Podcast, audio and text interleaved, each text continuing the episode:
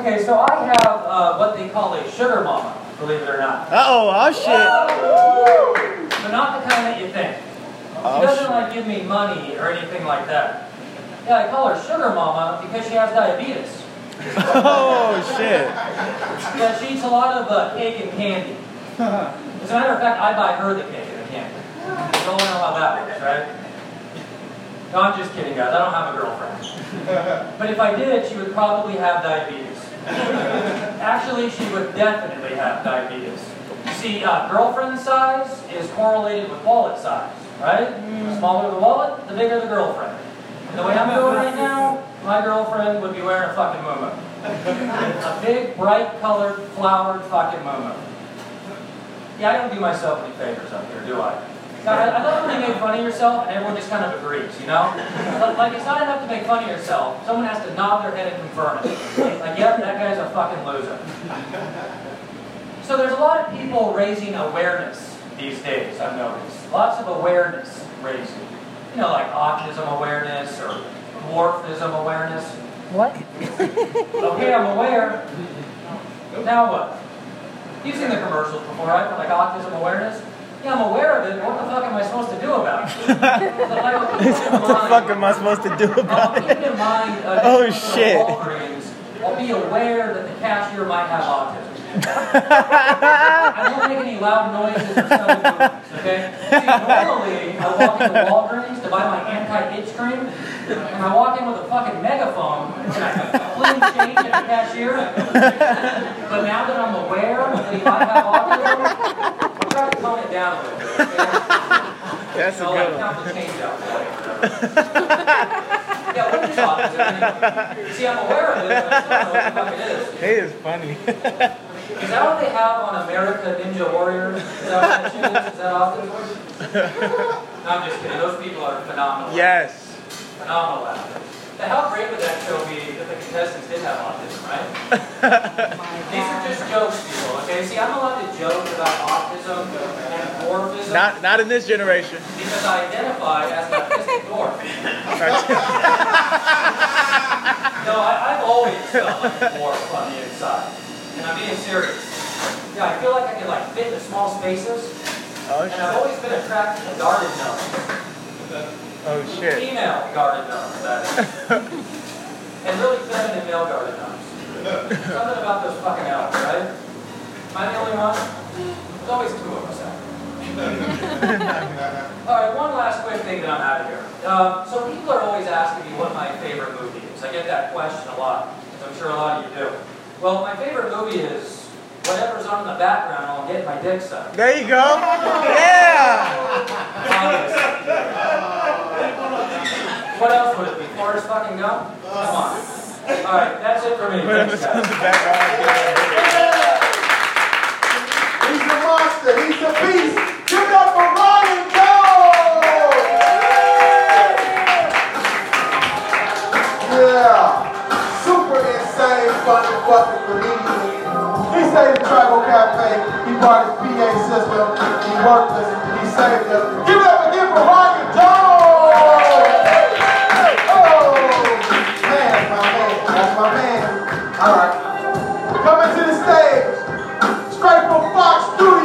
We work together on single parent. He's a big time actor. Give it up for Brandon Brown.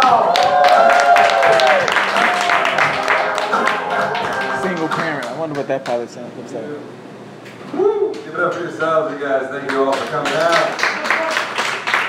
What's your name? Castro Vegas. Castro? Yep. Castro. Give it up for Castro. Job, man. Awesome. Appreciate you. Um, you said you had coyote? so, it's another before, man. Uh, but yeah, I, I mean, you can't say shit these days. I'm scared. As a man, like, trying to hit on a female is fucking bullshit, man. Like, I'm just not gonna do it anymore, you know? But I feel like we take things to the extreme. Like, this new generation is just like offended everything. It's like, my friend, uh, who by the way is a trans female male, uh, so he's like a feminist. But um, but I'm cool with them. I, I felt like I used to be a feminist, but then uh, but they're kind of crazy and they don't actually look at facts sometimes. So, uh, anyways, he was telling me that he got he uh, he What a museum experience. We are live from the Tribal Cafe. and he made them feel stupid, and they got mad at him. And I was like, "But catcalling. I mean, is it even a bad thing? I feel like that's a compliment. Like I've been catcalled before, and I'm just like, why don't you catcall me to my face so I can fuck you? You know, like where you? I don't even know if you're a guy or a girl. Pretty sure at least two percent of the cat calls were females. Probably. Maybe some, most of them are probably guys, but uh, I still felt like it was a compliment, even though I'm not attracted to them. Um, still feel like it was a good thing. Um, it's not like uh, when you go up to someone uh, at the gym. This happened to me, actually. True story. I was at the gym, in front of the mirror, naked, just shaved, so it was just all out. And this guy just comes up to me and he's like, "Fuck you, man." What the fuck? What?